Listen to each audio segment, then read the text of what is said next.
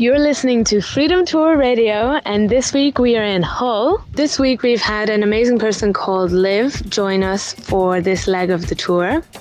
We've been out on the streets, we've t- talked to people in the city centre, and we've also had a big chat in the park. And at that chat, we heard from people like Emma, a local campaigner who is part of Untold Stories, which is a campaign for sex workers' rights. We also heard from Adam, who participated in uh, Flat Pack Democracy and tried to get a seat on his local council as an independent. And we had our very own Roman share a fucking empowering story about his granny escaping Nazi Germany and how she used her ingenuity and creativity to get herself out of all kinds of crazy situations and help the Allied forces. So, yeah, big up Roman's granny.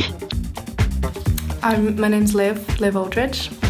Um, I was I was in contact with Extinction Rebellion on um, on WhatsApp, and they put me in touch with the Freedom Tour um, because I was kind of feeling a bit unfulfilled um, in my in the town I'm studying at the moment, and I was looking for people who were um, doing something about about the things that I was concerned about, and that's how I met them. And then they invited me for a like day of outreach to, to see what it was like, and um, and that was really that was really fun and really interesting. And the next day, um, I joined them, and yeah, I guess I just felt like the whole cause and the whole um, the way that they were approaching people and the way that the approach that they took to activism was quite interesting and something that I haven't seen before. Yeah, I guess I just believed in that.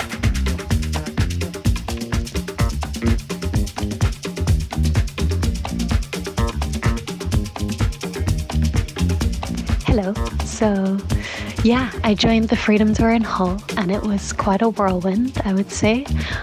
But um, now, when I kind of close my eyes and I imagine myself back there, there's a few things that I see that really stuck with me.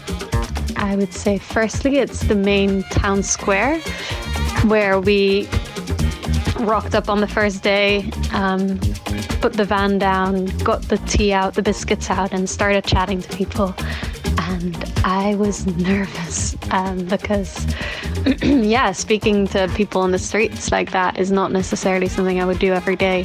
Um, asking them quite personal questions of what's up in your life, what do you believe in, um, what do you want to see in the world. Yeah, I didn't know how I was going to approach that, how it was going to go for me, but then what I really remember from that square and what I want to take with me um, wherever I go next was just that I could really connect with people over a shared sense of curiosity. I would say curiosity to connect with another human. I felt like it was just so fun to feel like people were on the square were really interested in like who are these people? What are they doing here? And then you could take that and just immediately also then turn it around and be like, well, we're actually really interested in who you are and what you're doing here and what you think about um, on a day to day basis. Um, so fun. and it made the nerves go away really surprisingly quickly for me. And it also felt yeah, in a way, it felt like a form of direct action, you know, something that I wish we all did all the time.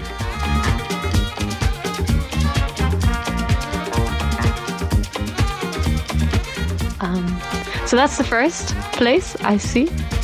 Um, then the second is the the chat in the park that we had, and particularly, I think what really stuck with me was Emma's speech. And I won't say too much about it because I think parts of it are recorded for this episode. But um, what I just remember is how we kind of put her on the spot a little bit. Like we asked her like maybe ten minutes before she'd be willing to say something, and um, she wasn't sure, you know. And then she did, and she shared these really beautiful words and lessons with us. Um, and the campaign, the Untold Story campaign um, itself, is just so inspiring as well. Not just because they were successful, but also because they really center the people it's about in at the heart of, of what they do or what they have done. And that's just really inspiring and probably the reason why they were so successful. Uh, so, yeah, beautiful speech. Hello. Hello. okay. Can you hear me?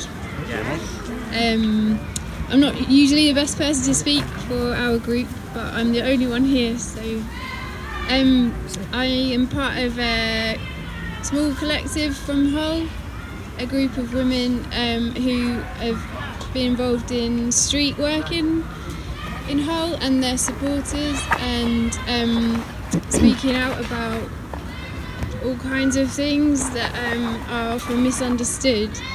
And in particular in Hull, most people aren't aware, but there was a uniquely uh, bad legal system in the, the red light area which was criminalising people who really didn't need it. So, anyway, this group of women found the courage to um, stand up to the council and took the council to court. And this isn't well known because um, uh, the publicity would have been detrimental to the court case and the people involved. So it's still not very well known. But this group um, of women was successful, took the council to court, and they had to get rid of this unlawful legislation. And now they're working directly with the council to do something better. And what I've learned from them, which I suppose is the thing that I was thinking, what should I say? I haven't got very long, do but I think the thing that, like, the main thing I've really learnt from them is, and especially for this point in time in history that we're in, um, you know, we're looking at a, a, a, sort of future where we're all going to have to learn how to survive um, in under new, um, you know, new conditions that we haven't experienced before. And what makes the most sense is to go to people who have already faced um, every single challenge you can imagine and survived and thrived and then gone and you know shown defiance and uh, willingness to keep keep living. And we, we need to go to those people and ask show, you know show us the way. And I and I think that um, Hull is a place I'm not from Hull as you can tell. And uh, so I feel um, like I can't speak for Hull but what again what I've learnt from Hull uh, since I've been here is um, there's a DIY spirit of like survival and thriving and finding ways, um, which you know nobody should be ashamed of that because that is what is going to get the human race few, through the future. And um, but this, you know, like with our groups, because of stigma, because of misunderstanding, because of very quick judgments, and because of poverty and the systemic injustices um, that we all live under. The people that we need to hear the most from are the people who are pushed more and more to the edges and told that they are wrong. And I think now's the time, you know, in this new space um, where that wisdom that exists right in front of us under our noses, and there's so much of it in Hull, is is there for us all to learn from. We don't need to go any further than that. People know how to survive. Um, so yeah, that's it. Woo!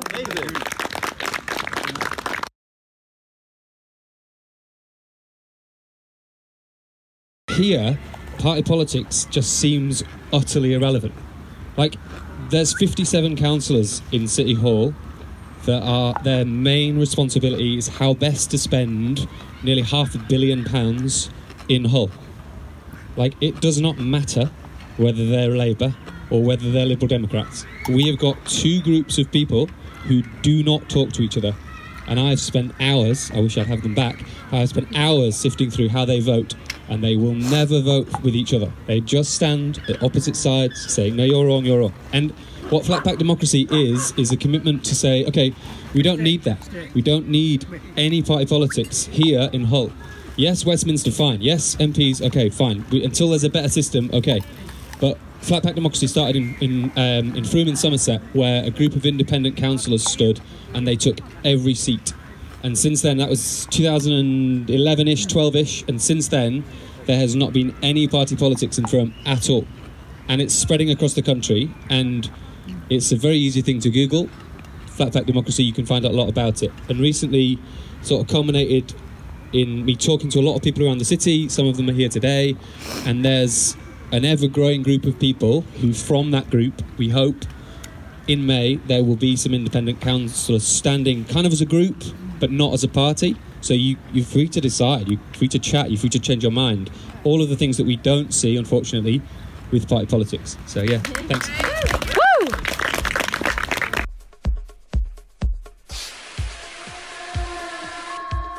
I'm just gonna. Ca- that was amazing. Thank you so much for coming up to say that, and thank you for being here as well. I've heard so many amazing stories as well over there just now. Some that have kind of blown my mind a little bit. And the best way to try and tie together for me all the things that I'm kind of hearing and all the things that I'm going through, experiencing at the moment, is to tell you guys a story for a second, or ten minutes maybe. um, so this story is about my grandmother.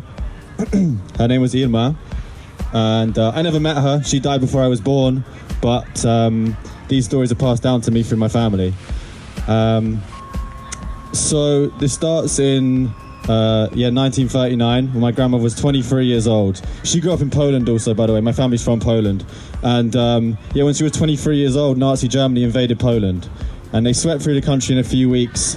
And in that time, everything that she knew and that she took for to be uh, consistent and stable in her life was suddenly turned upside down. Um, in that moment, what she did was join the resistance movement.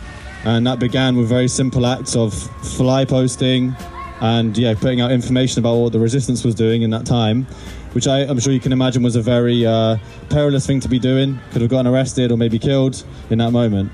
Um, but that's what she kind of started by doing, and she she got more and more involved. She then helped to open a uh, like a girl guides hospital in one of the central streets in Warsaw to deal with people who were uh, yeah, fighting the war in the resistance. And uh, she did that in the space of like a couple of days in the moment there in Warsaw. And um, then she continued to get more and more involved with the resistance. And she began to, she got asked to take messages to the troops that were based in France.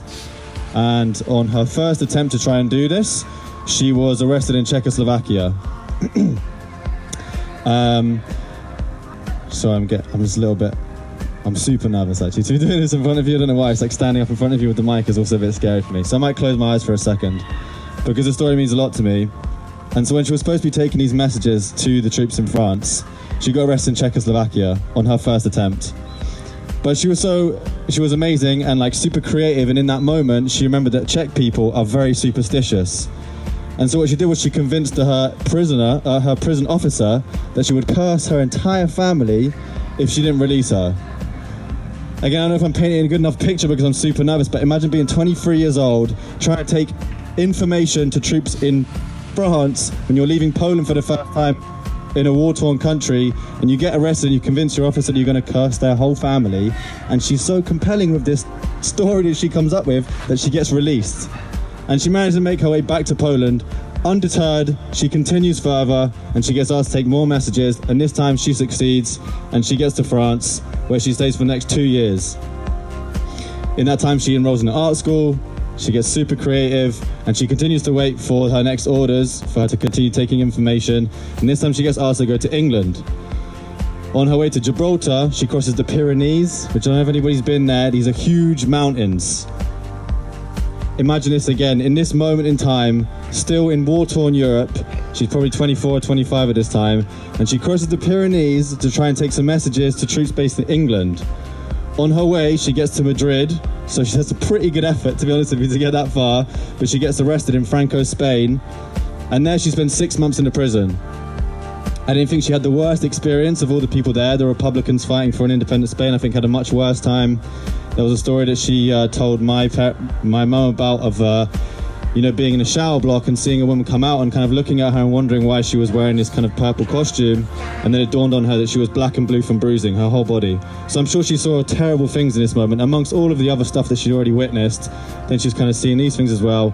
But again she was super creative and she used to paint portraits of her prison officers then again and i think she didn't have the worst time in that prison and they again continued to have to come up with crazy things on the spot and with all of her ingenuity having learned france having learned french in france she convinced the people that had her under arrest that she was French Canadian and she needed to speak to the British embassy. Eventually managed to get hold of them and was released eventually after six months back to England, where she spent the rest of her life. And uh, she met her future husband in a refugee camp, and they had seven daughters, and one of those daughters had me. Um, this is the story that I want to tell you. I didn't do a great job of it, I think, just now, but um, there's a few reasons that I want to tell you this story and it speaks to the things that Greg was talking about earlier as well that I think he did an amazing job of and the things that kind of brings us together this freedom tour civil di- civil disobedience is a, uh, a really important thing that kind of underpins a lot of the ideas that we've been motivated by over the last couple of years and has pushed us to kind of start this tour but so the first reason I wanted to tell you this story about my grandmother and the incredible things that she did was that these uh, this this crisis that fell upon her life she wasn't expecting it in 1939, like a lot of people in that period, their life was as it was, and they weren't expecting their country to be invaded and everything that they take for granted to be turned upside down. So let's just bear that in mind that, like, we may not expect these crises, but they will come, and life throws in insane things at you. And the second reason I'll tell you the story is because even in those moments of crises, my aunt, my grandmother, she just responded to them. She didn't have a plan of her kind of contingency of like if my country goes to war i'm going to do this that and the other. She just responded in that moment because it felt like the right thing to be doing.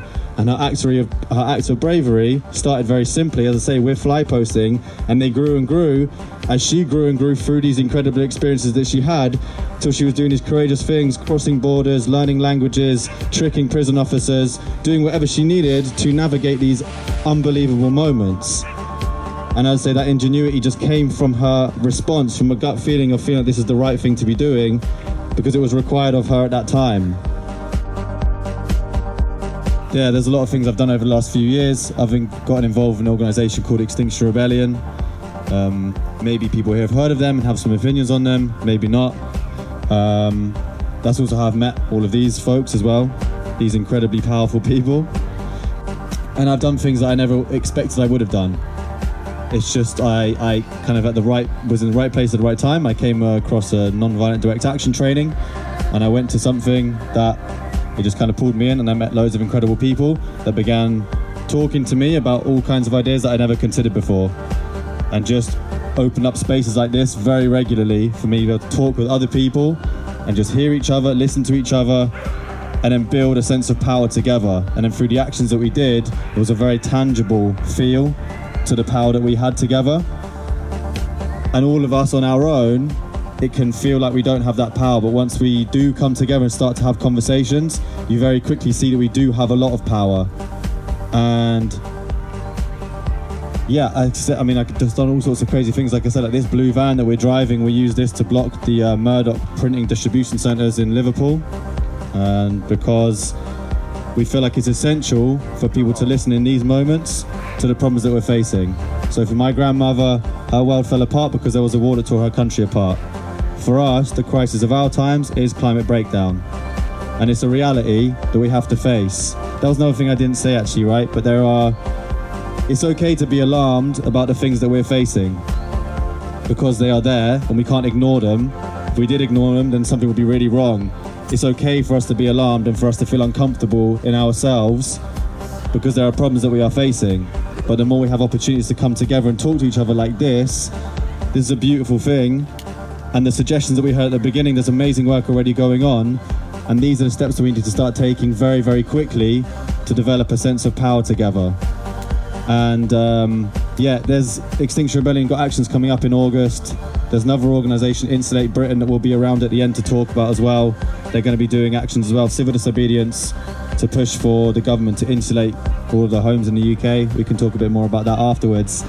But um, yeah, I just really want to make clear that when we come together, this is when we can develop a sense of power and you can do things that you never would have imagined you've been able to. And you respond to a moment because it's required of you, but we as human beings can do incredible things and we can step up to these moments. And all the things that we've found difficult just in coming along today, this is a great start and we need to take it further. And all of us are going to be here at the end. As I say, these are like incredibly powerful people. They're some of the most powerful people I've ever met in my entire life, and they inspire me so much. And we're all going to be here at the end. Really come and talk to us because last time I did this as well, people got a little bit awkward about coming to speak to me. I think maybe somewhat because I stood up and I talked in front of you. I'm just a regular person who fell down a certain path. I've done a lot of things with a lot of special people. Please come and talk to us because we want you to get involved in things that we're doing. Because as I say, it's required of us in this moment to step up to the situations that we find ourselves in.